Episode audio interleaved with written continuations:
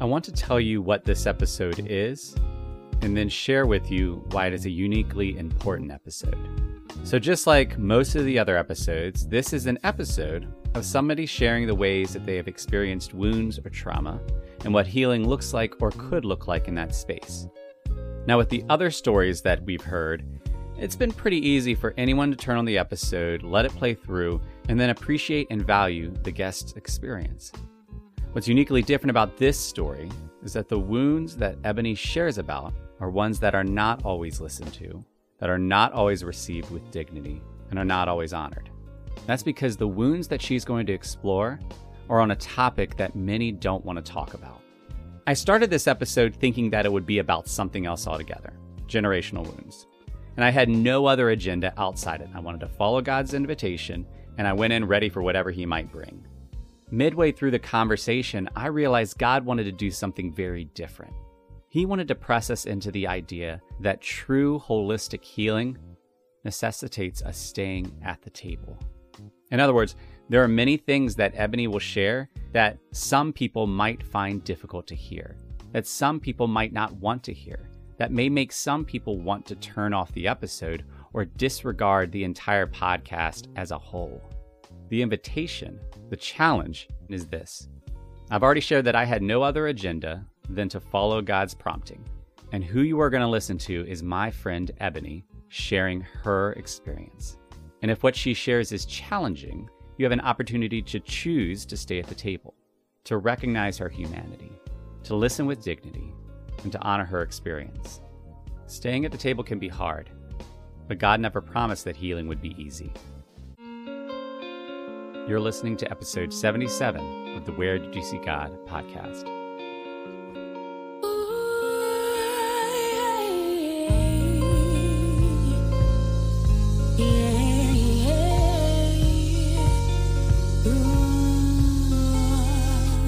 Father God, I just want to thank you that you are God and you are good. And I just want to thank you that you are a good shepherd, that you guide us, um, that you lead us to places that we might not have gone. I thank you for Ebony. I thank you that you already crossed our paths and we already have a deep appreciation for each other and enjoy talking to each other. But I also have a sense that there is something you want to do in this conversation. We just want to release it to you. We just want to invite you to speak, for you to guide our words. That if there's anything that we should say, that we should sit with, that we would be ready to trust you in that. If there's anything that we shouldn't, that we would release that to you. But yeah, ultimately, this is your conversation, and we want you to be glorified. And so we give it all to you. Let's pray in his holy name. Amen. Mm-hmm. So Ebony, I can't even remember how long we've known each other. We've connected organically many times. I used to do a series called Front Portion, and you were in one of those episodes. But generally, I just appreciate you as a person, especially the last few months. You know, we'll talk more about that in a minute, but uh, the project you've been working on and just knowing how hard you worked on it. But before we get into that, one thing that I've started to do with my episodes, and at some point I'm going to regret doing it, is I want to create a fun way for someone to just share briefly about who they are. But the challenge I give myself is to not plan in advance what question I'm going to ask, oh, what fun prompt I put out there. I don't actually have one yet. So the closest I have is this. All right. There's this marketing team that is trying to brand their product to a new demographic, right? And sometimes the way they do that is they create these avatars, these characters, and they say, all right, this is the person that's going to represent. So they've just created the Ebony avatar. This is who they're going to use to send their new product into the world and to design around it. So it's got its quick hit description. What does that description say about the Ebony avatar? I don't know. That the Ebony avatar, I would say a force, uh, confident, visionary, wise, and at the intersection of race and place. I love it. That's good. um, So out the gate, one thing that I want to touch on now, and, and you and I mentioned this before we started recording, you just mentioned the intersection of race and place. And one thing I shared is that, you know, we're in a time now where even using the word race can be a red flag for people. And so I want to put a challenge now out to anyone who might be listening that that might be where they are. For whatever reasons, the concept, the idea of an episode that talks about race raises flags, seems concerning. I want to I want to challenge folks to to stay at the table. Mm-hmm. And so I just wanted to put that out there because I don't want somebody to leave simply because of that when God may actually have something powerful for them. Absolutely. So the reason that we're talking is you recently were working on a project. And as I was watching a presentation of this, I felt this nudge that I should reach out to you. And specifically this idea of generational wounds came to mind because it's so relevant to what you've been navigating. Uh, tell me a little bit about this project.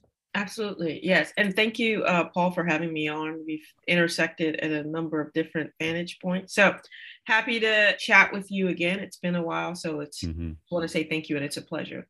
So I'm Ebony Walden, the creative curator of what I call the Richmond Racial Equity Essays. So the, the essays are a multimedia project focused on advancing racial equity, specifically in Richmond. It really came about a number of different ways, but the short version is I'm the urban planner and I do lots of D E I, diversity, equity, and inclusion work in the city and in Central Virginia and around the country in some other cases. And I'm always in, in rooms where we're talking about racial equity, we're talking about racial justice and injustice. And so people are talking about it or around it. Whatever you think about what's gone on in the past, you know, eighteen months since the pandemic, the murder of George Floyd, the protest, the monuments down, there is a new awakening and understanding of, hey, we still have some really deep issues around this that we need to do something about, right? And so my thing was the monuments are down or they're coming down, now what? How can we really vision a new city? Essentially, the essays, I asked fifty people from all walks of life, sectors, different vantage points in Richmond. What was their vision for racial equity and how did we get there? Because I wanted to, this is a word, not a real word, but my friend uses it and I love it, concretize. What does racial injustice look like in our city? But also get people that are actually doing the work. They're out here running organizations, either at the advocacy, activist, or grassroots level, doing the work of justice. And so I wanted to ask them, what's their vision and how do we get there? And so those kind of fifty conversations manifested in an ebook where we have twenty-four essays by twenty-seven essayists. We have an eight episode podcast where I interviewed about fifteen people. And then we did a seven video interviews where I interviewed a number of folks and asked them essentially the same question. And I wanted concrete, what are the injustices you see? Why are you in this work? What's your vision for how our city can change? And how do we get there? I wanted to get concrete solutions for the people that have been doing it for a while, that are new, that are out there on the ground doing the work from vantage point. So we have urban planners, we have Danny Avula, who's the head of the health department, we have folks working at the city and parks, we have environmentalists, we have educators, folks that are doing arts and culture work, all different types of people answering that question. And the hopes was, hey, can we create a framework for what racial equity looks like in Richmond? And Richmond is the capital of the Confederacy. And if you know anything about race, Virginia is where the ideas around race were codified into law. And so I think Richmond in particular and Virginia have something perhaps we can teach the rest of the nation. I think that we can get it right here. We can be the capital of racial equity. We can hopefully be a model for other cities. So I wanted this conversation where it wasn't just the big wigs or the folks at think tanks that are trying to find solutions. It was everyday people doing the work. And then hopefully collectively that can create a framework for our city, the many legs and tentacles of the work, but concrete mm-hmm. solutions. Yeah. And one thing I really loved about your project, one, it was multifaceted. And so it taps into different ways of addressing and engaging and navigating what is a very big and nuanced topic. But you also don't just hit on information and data, but it really is focused on voices. Yep. You know, the videos that you did, you know, Don Coleman was one of them, and he hasn't been on this podcast yet, but one day he will be. But I talk about him a lot. Out the gate, he's sharing personal stories. Mm-hmm.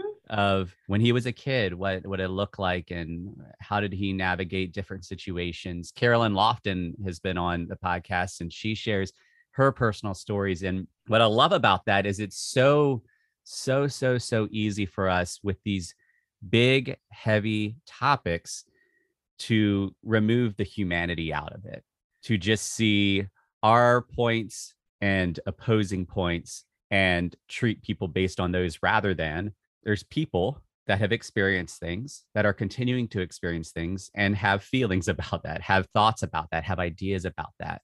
So how is it we create these spaces to hear, to honor these ideas, and then to respond accordingly? And so I feel like your project did a beautiful job of that.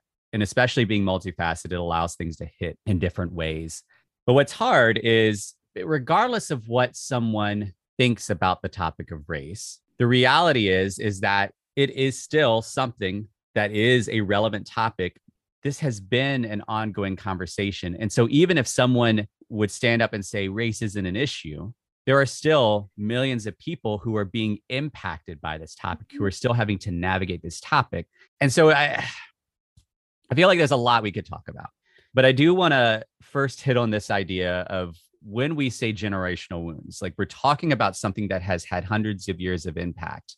And what somebody could say is, well, when it comes to race, slavery isn't an issue anymore. This isn't an issue anymore. This isn't an issue anymore. So why are we making this an issue still? So when you think of this idea of generational wounds, not just as a term, but as something that you are navigating so much that you had to create a project that addresses this, what, what does it make you think about? How do you process that idea? Two things come to my mind. First is just like from a psychological, like family perspective, is when you first talk about generational wounds, that's what comes to mind. And I think that you can think it like that. So my friend always says, like, you know, Black folks and white folks, at least in this country, it seems like a bad marriage, right? we're, we're, we're stuck in this thing together. We haven't really quite got our relationship right. And I think that if you think about us as people, if you think about how, from a counseling therapy standpoint, how the first eighteen years, you actually may spend the rest of your life healing from the first eighteen years mm-hmm. of your life, um, and how, like, we may spend perhaps the rest of our time working in America healing from the first four hundred years that have solidified the grounding in our nation, that that soil, right? My godson was in town and he's eight. And we were kind of walking and he was like seeing Confederate flags, and in his mind, he was like, oh man, what's happening? Where am I? And then I was, we were at the V M F A. I was, I was telling him about the history of it. And then there was this kind of placard that said, you know, folks used to own enslaved persons on this site. And he was like, oh my gosh, we have to go. Like, we can't be here. This is not good or right. And in my mind, I think, can you name a place in this country where you can go to that was not impacted by slavery or oppression in some way, shape, or, or, or the vestiges and the legacy of that? And I think that we have to contend with the reality that our country was built on land that was taken out of the possession of a people that existed here and lived here before, and was built on stolen labor, right? And the vestiges of that are not only just in our D N A, right? Like the, the oppression still lives on in our D N A, but it's mirrored in the very stratification of our society, right? When I go out, who are those essential workers doing labor everywhere? If you go from the bus to the post office mm. to in our medical field, who are the people that are consistently at the bottom doing the work? And of course, we have a number of Black and brown and folks of color in leadership, but by and large, our country, from a leadership, who owns the resources, from a who's at the top, this, I mean, it's still a stratification of a plantation, right? So of course we have some success. It's not like all or nothing. We're not where we were one hundred fifty years ago. We're not saying that. I'm saying that from everything from birth to death, from birth to death and everything in between, almost, that you can measure: health, wealth, income, life expectancy. So from where I live in Richmond to some neighborhoods in the West End, roughly three or four miles, there is a twenty year difference in life expectancy, right? Mm-hmm. And that's totally based on race and zip code. So we can't deny that the reality of our society is still stratified based on race, and that who has opportunities and who doesn't, who is going to fare well in life and who doesn't. And race is still an important factor in that. And those things are not, it's like not a surprise. And so you you kind of have two responses to the statistics that you see, right? From birth to death. So as a Black woman, regardless of income, regardless of educational attainment, I am three to four times more likely to die in childbirth, right? And you can see that some of the richest, most powerful, most famous women in our country, Serena Williams and Beyonce, had some almost deadly complications in childbirth, right? Mm-hmm. So it's not about just income. It's about, it's something about Black skin, right? That the reaction to it is not opportunity. It's not giving you the same level of service. There's a lot of bias. But my point is to say, there are real disparities in numbers and experience in our country. And you have two responses to that. You either blame the people, like there's something wrong with Black people, which in my mind is an inherently racist idea. Like there's nothing inherently wrong with any group of people. Or you take on the notion that there is something wrong with the system. And I like to take a groundwater approach to my work, right? So that means there, if there's a pond, you know how fish flop over when they're dying? Two or three flop over, you're like, okay, maybe the fish, something's wrong with the fish. If thirty, fifty percent, a vast percentage of the fish start flopping over, then you start asking different questions like, what is wrong with this pond ecosystem that is creating these results, right? So you ask yourself, what is wrong with the system and what's going on in the soil? Like, what's the history of this site? Like, was there pollution dumped here? How did the soil get made? What's the water source? You, you start asking completely different questions, right? And so when you take a system approach, you say, what has gone on in the history of our country to create these systems and structures that consistently, consistently produce disparities between white folks and Black and brown folks. And then you begin, you're like, oh, well, if you understand that what we're dealing with is the cumulative and compounding history and legacy, it's the idea that Black people are inferior. Slavery was just one manifestation of that, right? And then we had Jim Crow as another manifestation of that. And by virtue, they're not going to get access to X, Y, and Z. And we have laws, redlining, hey, Black people can't get federal loans and live in, in these neighborhoods and have access to, to resources. And that still happens. Mm-hmm. Assessments, right? A good friend of ours is like over seven hundred credit score. Both husband and wife have good jobs. Why are they not getting approved for a refinancing? Even the bank doesn't know. Yeah. We don't know. Okay, because you're using old algorithms. And when you use old algorithms, that they're going to push out Black people because those were the people that by law and statute and structure that banks didn't want to lend to, right? So I think the vestiges of that, right? There's a Netflix show called Coded Bias.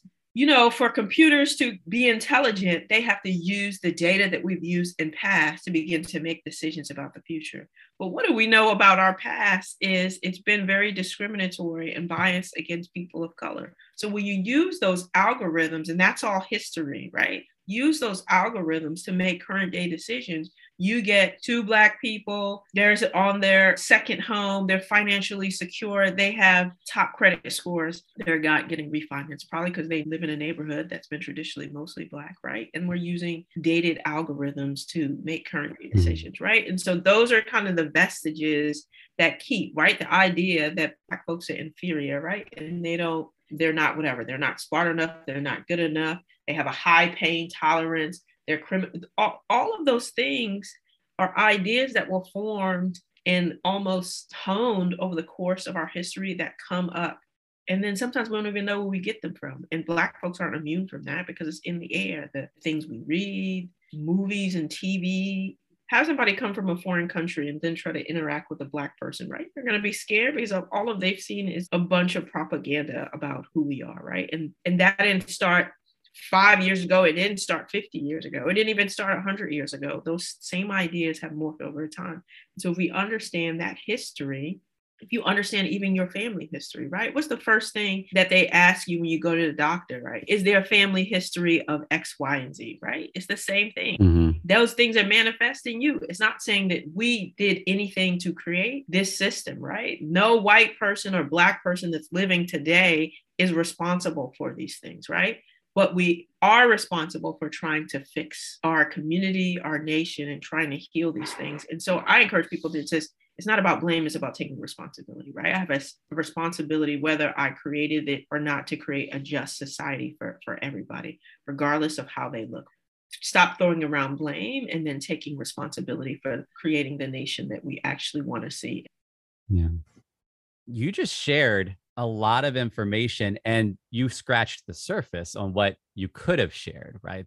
This is what I think is really important, is there are so many objective things, like the data you mentioned about life expectancy. That's actual objective data that in this area, life is this long, and then three miles away, twenty plus years longer. You can dive into all the reasons why and this, that, and the other, but there is a real thing there. Our friend that was not able to refinance the loan, I would think that there'd be a lot of people that would just assume that that would never happen, but it did happen to her. We have these objective things, things that we can look at and say, this isn't good, this shouldn't happen, and we should fix this.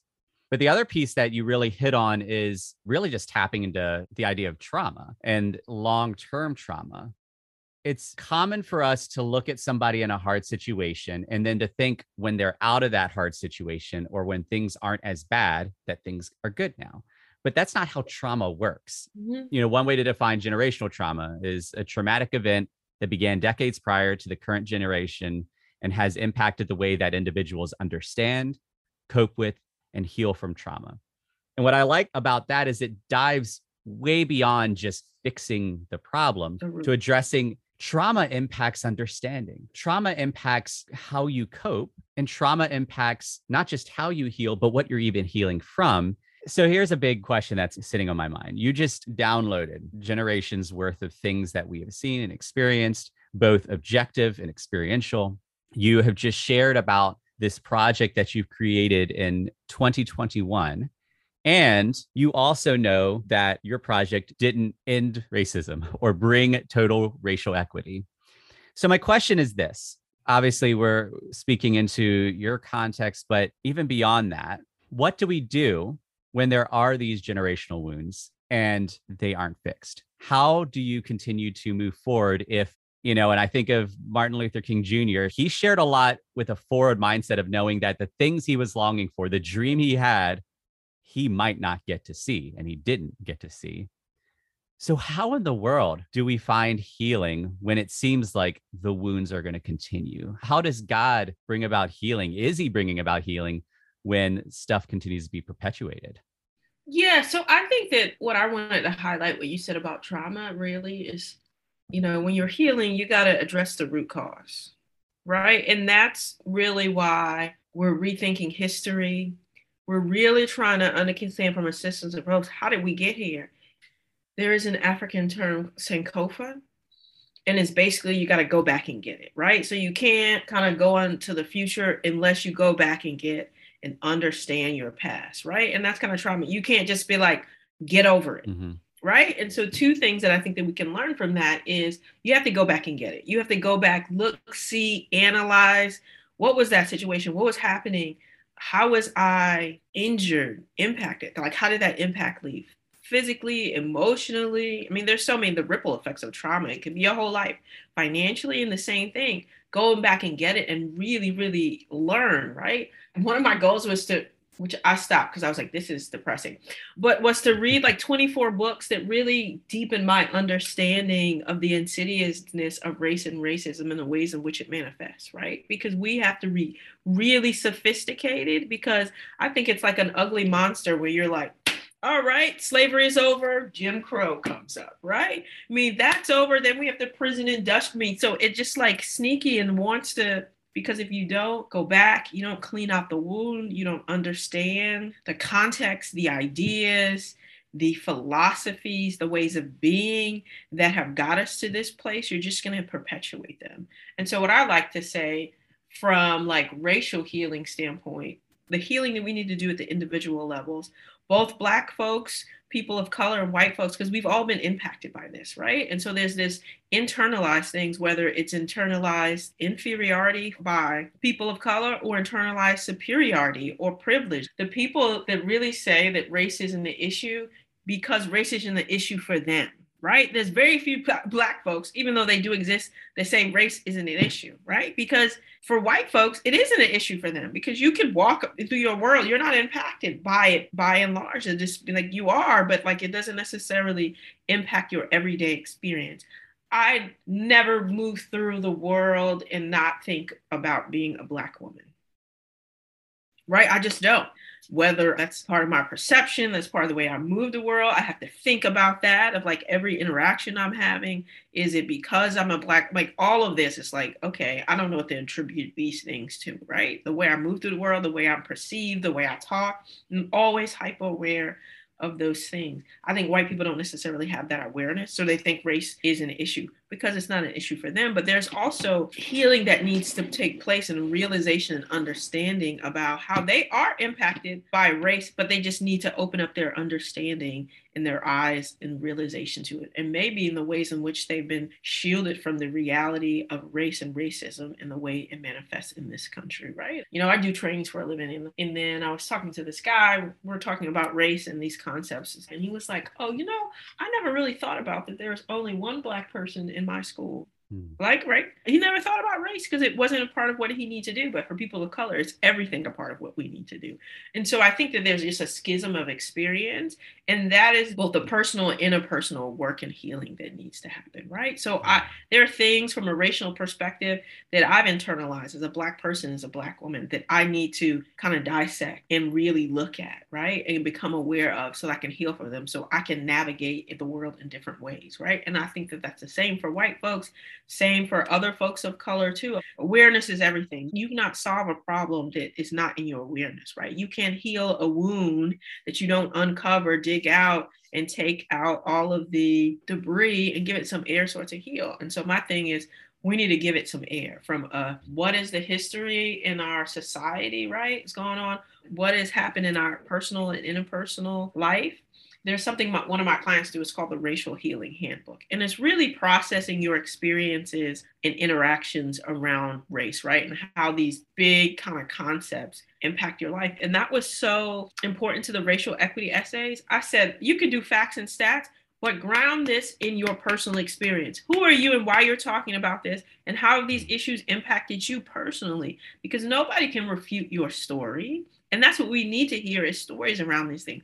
These are not some far up ideas. It's those people over there. No, it's me right here, my neighbor, my person. And it's twenty-five people. That's the first thing I ask. What's a pivotal moment in your life that has brought you this? And that sharing of stories. And I think it needs to happen between people of color in their own groups. So Black folks and Latinx folks kind of need to get and say, I need to have a space where I can process this. And white folks, it can do that too, of like, how have these things impacted me? And then after we've done our healing or in somewhere in the process, it doesn't have to be linear, we can come and do those things together. Because I think if we don't do our own work, then we end up coming together prematurely and hurting each other, right? Because we're either don't have the space to hold someone's perspective that is completely different from mine, right? Or we end up inflicting harm. So I think from an interpersonal and personal perspective, that healing, go back and get it. What has been my experience? How can I increase my understanding, not only of history, but my own history with these issues? I teach a class on D E I in the city. In the first class, I ask folks to say, we can learn about cities and diversity, equity, inclusion all over the world, but what is your experience? What kind of community did you grow in? What was the racial and demographic background of the people you lived in? Because that is a profound resource, right? But also a profound blinders, because that community kind of shapes your view of other communities. So let's dissect and analyze your experience of these issues or lack of experience of these issues, right? So how do you do that? I think from an institutional standpoint, whether you work at a nonprofit, you work in the church, how has the church been complicit in racial injustice? Past, present, and future, right? The conceptualization of race and, and in some ways the oppression of folks of color was inflicted through the Bible, right? And so those things are interconnected in this country, right? To be a good slave and subservient, right? And so those kind of things. So I think that we need to kind of dig those up, not only from the past and say, What in what ways are the ideas, the vestiges of the past still manifested here in our leadership, in our structure, in our budget? How are those tentacles and stratification still present? How do we talk about that reveal that and begin to disrupt and heal it. And then the same thing, larger society across institution. What are the ways in which these problematic ideas about race, about people, who deserves access, who deserves to be safe, who communities deserve to be invested in, these societal wounds, how can those be exposed? And so I think that what's hard for some people is the hurt that has gone on for generations has been exposed. And it's actually, instead of facing that, trauma is a, trauma is a, a, a hard thing to face for anybody, personal trauma, societal trauma, right? The first thing we do is try to bury it or run away from it. Just people, right? If I can get through this without addressing it and be in denial about it, we don't tend to change until there's a, a moment of crisis. And I think last summer was a moment of crisis where we're like, okay, now we got to change. But we still, we have to do these steps of like acknowledging, see how it's manifested in our past and present and future, bring it to light, and then begin to disrupt it, right? In therapy or counseling, you become aware of your patterns that are unhealthy and dysfunctional. That's the first part, right? And then you may do some family work to say, well, where did these things come from and how did I operate like this? And then you begin to step back and say, oh, I realize this is a dysfunctional pattern now. I have the space to begin to disrupt it.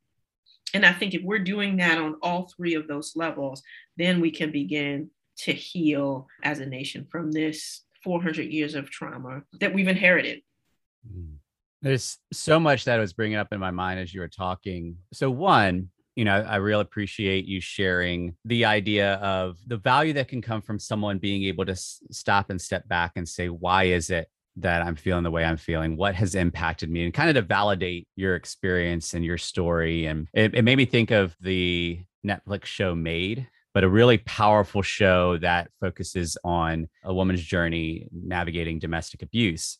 And part of her journey was not just coming to recognize where she was internally and externally, but then being able to accept what happened to get her there, who played a role in that, but really even getting value to herself, because there's a part of her that felt like it was her fault or she deserved it. Or so like there is that piece, and there's a lot of value to being able to do introspection, to be able to learn how to find contentment and healing that isn't contingent on external circumstances. But the question that I asked before this, somebody could take that as a, a dismissive kind of a thing. Like, well, if racism never ends, how can people just learn to deal with it? What you've shared is that's not a very good way of approaching it, because the reality is when we're looking at any kind of trauma, there is an internal component, but there is an external component. Mm-hmm. And if you want to find true holistic healing, communal healing, it has to expand beyond the individual to communal. And here's what it specifically brought up to my mind, because you know, you and I talked before this, and I shared that the reason we're having this conversation is because I felt like a nudge from God, but I didn't know where the conversation was going to go. One thing I did know, and I named it in the disclaimer at the start, is that there would be many people who might be uncomfortable with this conversation, and many people who may actually like shut it down. And, and I thought about it again as you started to share specific things. I was thinking of specific people. I'm like, ah, now that she said that word, I might have lost them. And this is what really struck me. I want to give credit to anybody who has made it this far who normally wouldn't have, right? Because there are people that are like, oh, I love Ebony, or like, yes, we need to fight for racial equity. Like there are people that are going to make it this far, but there are going to be other people that wouldn't have normally made it this far, but they took my challenge of staying at the table, and here they are. And this is why I want to affirm that person, because they're doing something that we often as people are so unwilling to do, and that is to be willing to press into these traumatic spaces with an understanding of the humanity of others, an understanding of everyone being made in the image of God, because there are going to be people who may immediately decide that you are simply an embodiment of the racial conversation. And if they don't want that, they're shutting it down. That's not who you are. You're Ebony Walden. You're my friend that I've invited to my podcast. And if somebody listening shuts it down, they're not shutting down the concept of talking about race. They're shutting down my friend Ebony, who is sharing her story and her experience and her ideas and her opinions and her hopes and her dreams. And even if somebody disagrees with what you say, even if somebody believes the opposite of what you say, they still have to make a decision of whether they are willing to interact with you or to dismiss you. Mm-hmm. And this is, I think, what we see definitely in the racial conversation, but in everyday life, when we're navigating the messiness of people trying to interact with each other and trauma happening, is we constantly are faced with the decision of, am I willing to actually engage with this person, or am I choosing to dismiss this person? The fact that there may be someone who didn't want to listen to a conversation about race has chosen to sit this long, they are doing a healing act, even if it doesn't feel like it or not, even if it doesn't produce global change or not, because that's the communal piece, is choosing to stay at the table, not because you want to, not because you like what's being said, but because you're affirming the dignity of the person across the table from you. Yeah. I have two things to say. Healing is not fun sometimes, mm-hmm. right? And so I was reading through something, and sort of emotions are kind of like, you got to go through the tunnel in order to get through the light. And I think it is really hard to have your worldview. And you will know this from a spiritual transformation perspective. And God does it all the time, because he wants to, I am doing a new thing. Do you perceive it? And sometimes, you know, in order to be open to the new thing, we have to let go of the ways in which we have thought and are being in the world. And that is a profoundly hard thing. It is a loss, right? That the world has worked for me, and I think it worked for everybody. And with the understanding that it doesn't work for everybody in an equally way, like, that is really hard and profound things. You're not open to the conversation about race. That's fine, but I just wonder why. I would be curious about that. What's under that? I think, too, I got up into this work, and I'll tell you this. So people think about race and racism as somebody calling a Black person the N-word, right? And so they're like, I don't do that. I don't call Black people N-words. I treat them the same. I'm colorblind. One, I don't want you to be colorblind. I like being Black. There's nothing wrong with being Black. I don't want to be discriminated against because I'm Black. I don't want to die three or four times more likely in childbirth because I'm Black, right? But I want you to see me just like you. A red rose is not a yellow rose, because God made those different, and it's completely fine. I think the last thing, too, I want to say is I got into this work, and this is in, in my essays. When I moved from Queens to Long Island, which is a profoundly segregated community, there was a community to the north of me and a community to the south of me. I lived in a primarily Black and Latino community, and the community to the north of me and to the south of me were primarily white. And I went for my community, which is fairly modest, but there were liquor stores and corner stores and not the best grocery stores and not the best shopping options. And instantly, when I crossed into these jurisdictions that were just like these dividing lines, there were bigger houses, paved streets, nicer lawns, better shopping. What was different about the communities is that they were white. They were richer and whiter, right? And so that is everywhere U S A. Where can you find a place where those racial dividing lines do not exist? You can tell who lives there. Nobody even has to be outside. You just drive across Richmond and you can tell those communities. But those things were created by laws and policies. And that's what systemic racism looks like to me, is that I drive from my community to other communities, and I see this racial difference written on the landscape. And I said, no, I want the norm to be thriving Black and brown communities in this nation. And I am not gonna accept the thought that there's something inherently wrong with Black and brown people, that our communities are different. I meet with people all the time, and I don't think Black folks are inherently less hardworking or those kind of things. And so So that's why I'm personally in this work, because I see racial difference in every room that I go in, in every community that I drive through. I'm a city planner, and I do work in lots of communities, but it's the same, it's everywhere U S A. And the, the racial equity essays, which I put together, those focus on what does that look like in Richmond? I mean, you could read those in anywhere in the U S A, and it'd be the same exact issues and problems. And I think that we have to see that. And my goal in life was to say, no, everyone deserves access, equal access to parks, to resources, to nice shopping, to healthy food and grocery stores, to clean air and water, and all of those things. And my goal is to make communities where that is so. But in order to do that, we have to be okay with the reality. It's not the way that we want it to be, in order to see the issues so that we can then disrupt and solve for them. Mm-hmm. Yeah. And I appreciate you like just sharing the personal element. This is what was hitting me as you were talking. let's say we weren't friends, but all I knew about you is we were brothers and sisters in Christ. What I can know from what you shared is that this has impacted you and this matters to you. And it matters enough that you've invested the last few months in a hefty project, but you've also invested your vocational life, your day-to-day life, your walking down the street life into navigating this, right? The worst thing I could do to you is be dismissive, to say you're wrong or to blame you or to throw things at you if I'm desiring to love, as scripture calls me. Like, that would not be the first response that I should navigate. And it made me think of situations in my life where something traumatic happened, and when I would get people ignoring it, dismissing it, blaming me for it, saying, well, it's your fault that you didn't get out of it, or, you know, all those kind of things. It hits on a deep, deep, deep level. It's not just that I feel like I'm being rejected, but it does an internal identity thing. The way it's come up in a number of episodes is there are moments where I'm like, am I, am I crazy? Right. And then when you get to the healthy place of affirming, okay, no, I'm not crazy, that doesn't fix it either, because there's still people that don't understand what I'm going through. If we really want to see healing, I've been pretty vocal on this podcast, but in my life, about my feelings around the impact of race that I see around me. And, you know, we've already talked a little about it here. And so, but let's say that I was in the position of questioning if race was still an issue.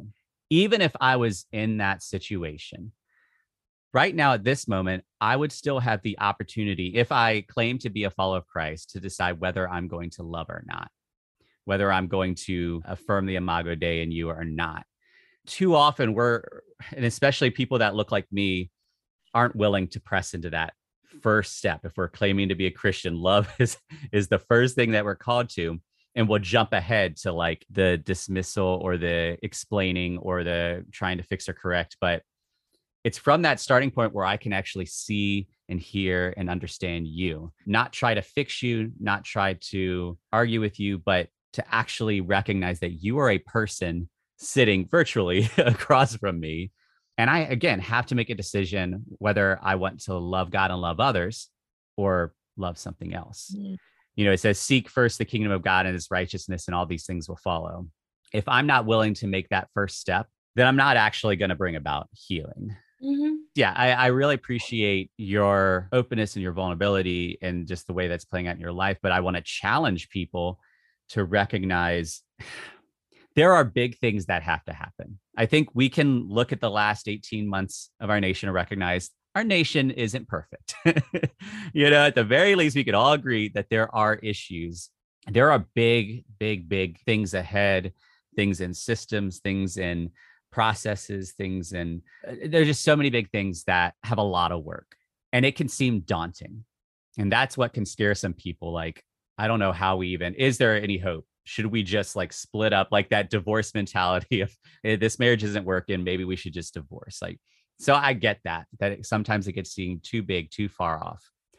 But there is another piece that God has actually given us access to as believers, even while the messiness still exists, that I, as someone who's white, have the opportunity to actually trust that God can love through me, challenge me how to love, and convict me of whatever false understandings I might have, because we're all humans and have things that we don't understand. What could happen if the church actually started living like that? Mm-hmm. Right? Church is still very segregated. So what if all these bodies that are functioning as churches actually stepped into that New Testament call of unity? Not, we could be unified once this person says this and once this person stops saying that, but all right, we're going to choose to actually be a body of Christ.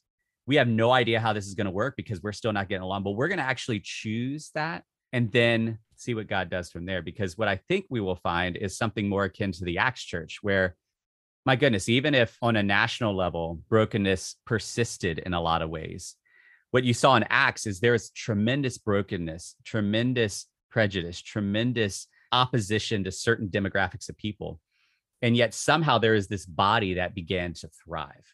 And from that body thriving, that expanded beyond the body and began impacting towns and began impacting nations. You know, what could this nation look like if we actually learned what it looked like to love, not in the dismissive, let's get along kind of way, but in the authentic, sacrificial, I'm going to affirm your dignity. I'm going to see the image of God in you, even though I disagree with you. How could love actually make a different impact? And I think it starts small, like sitting at the table, listening to stories. Yeah. So I wanted to give you a space to respond to that. And then I had two final questions. Yeah. So I totally agree, which is why I, I mean, this is a project about solutions, but it ends up being a storytelling project, right? And for those who particularly think race and racism is an issue, what, what came up to my mind is when Bryan Stevenson is talking about, you got to get proximate to the problem.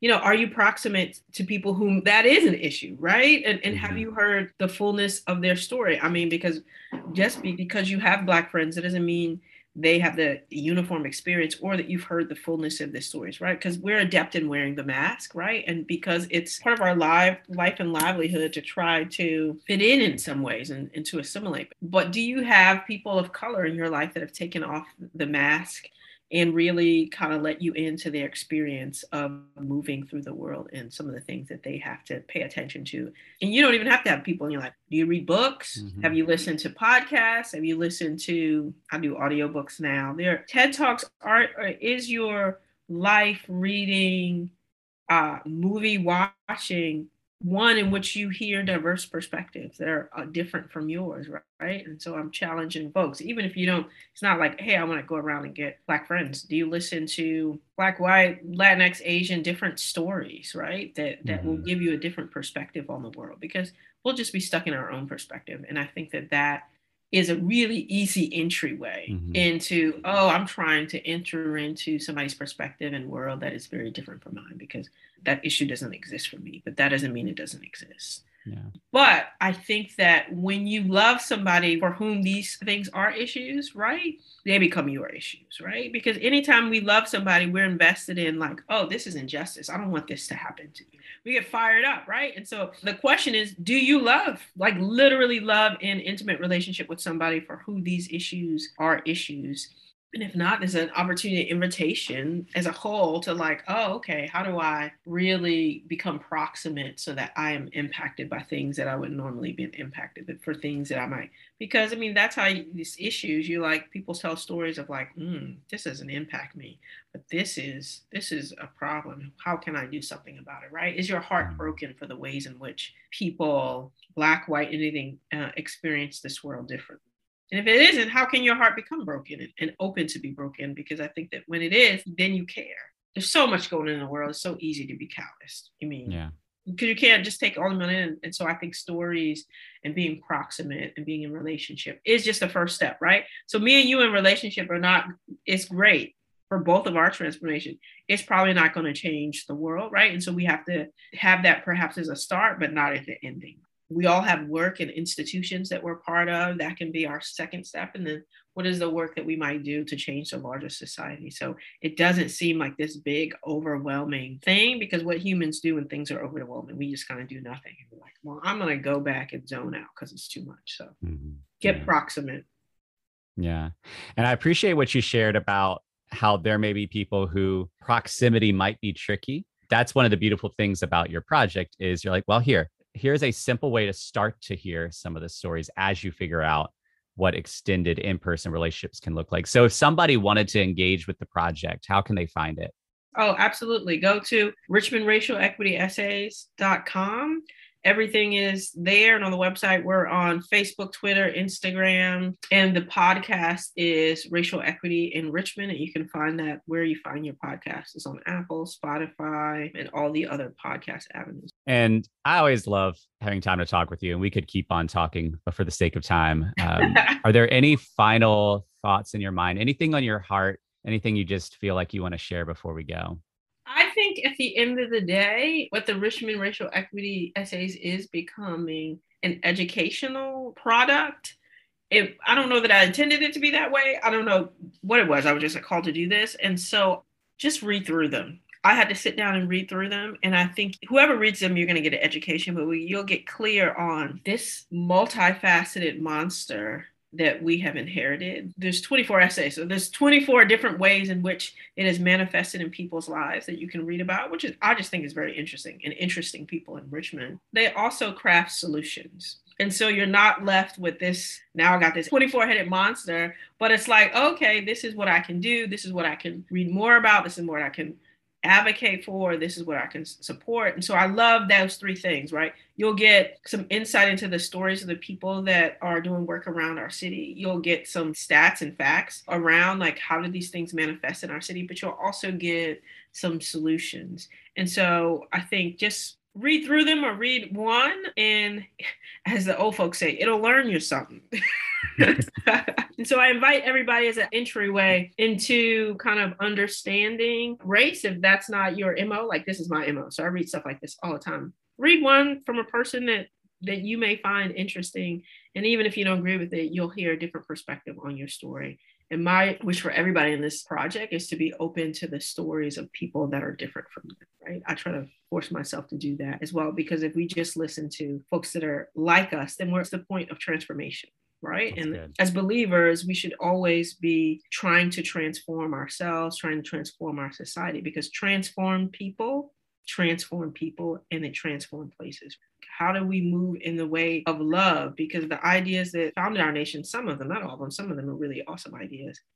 A lot of them weren't rooted in love. So we have to root those things out and be transformed, be transformed by the renewing of your mind. Scripture is a way to re- renew our mind, but hearing the stories of other people is also a way to renew our minds and hopefully renew our souls so that we can go out there and renew and transform our society. You will walk, you will run, dance through the streets, shouting praise to the one. You're healed, you're clean. Go out, tell the people what you've seen. Revived in him, new life in him. Ephesians four starts off like this. As a prisoner for the Lord, then, I urge you to live a life worthy of the calling you have received. Be completely humble and gentle. Be patient, bearing with one another in love. Make every effort to keep the unity of the Spirit through the bond of peace. There is one body and one Spirit, just as you were called to one hope when you were called, one Lord, one faith, one baptism, one God and Father of all, who is over all and through all and in all. In the intro to the last episode, I shared my process for finding a guest, which is usually God brings somebody to my mind and I take a step of obedience to reach out, sometimes not knowing what it was going to bring. And I recorded this episode knowing that the topic of race is one that many people I know would want to avoid, that many people I know might get mad at me for recording. And the reality is, is that my goal is not to please people or to make people like me with this podcast. This podcast started as a step of obedience and continues to be that. And so when God nudged me to reach out to Ebony and to invite her to share about race, I wanted to take a step of obedience, knowing that some people might love it and some people might hate it. But as I said in this intro, there was no agenda here outside of trying to seek God and what he wanted to do. And what I feel like God's brought about is a practical exercise for some in what it looks like to stay at the table and how healing might come from that. And while this was a practical exercise for some specifically around tension on the topic of race, the act of staying at the table is one that all of us struggle with in some way, shape, or form. There is someone, there is some topic, there is some situation where we do not want to be at the table. And this isn't saying that we must subject ourselves to every tension, every conflict, every conversation. But there are tables that God is inviting us to that we are resisting. And our act of obedience to God is to choose to sit rather than run, is to choose to honor rather than fight. We have heard some amazing stories of what it looks like on an individual level to find healing even when the circumstances don't change. But God has also created us to engage in such a way where the circumstances can often change, but often don't because of us, not him. He has said clearly in his word that he is calling us to unity, but too often the body does not want to be unified, and there are ramifications of that. And as I thought about the ways that what Ebony is sharing could easily be dismissed by people in my life, by people I care about, I couldn't help but think of the times where my trauma was dismissed by people I cared about and how much it wounded me. And my trauma only lasted a few years. But what Ebony shared is centuries in the works. We can choose dismissal or we can choose love. And I know this is a broad sweep of a very nuanced topic, but sometimes we just need to get simple. As my spiritual father, Don Coleman, puts it, the call of the Bible is not easy, but it's simple. It is simple. Seek God. Love others. Be in unity. We don't even have to know how to do those things. We merely need to be willing to step towards them. On an individual level, what's particularly hard about this topic is that you can't force somebody to stay at the table. And when they choose to not stay at the table, there could continue to be pain in those wounds. But also on an individual level, there may be a situation in which you're the one not sitting at the table. There may be someone that is longing for you to take a seat and to hear them and to honor them. So if you're willing, here's the prayer we can pray. God, is there a table that I'm avoiding sitting at? Is there someone that is longing for me to listen that I'm avoiding? Will you give me the strength to see the Imago Dei in the other and to sit, to listen, and to love? Pray that and see who God brings to your mind. And then, if you're willing, take that bold step of obedience. And as you do, ask yourself, where did you see God?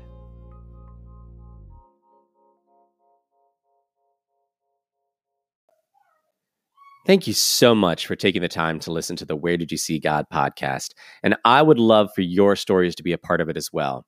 So there are a number of ways that you can do that. You can check out our Facebook page at Where Did You See God podcast. You can go to anchor.fm slash Where Did You See God, or you can leave a brief voice message at eight oh four, three seven two, three eight three six. I would love to hear your stories. And if the stories you've heard have encouraged you, Uh, think of someone else who could be encouraged as well and share it with them. The music you've been listening to is You'll Walk, You'll Run by Urban Doxology.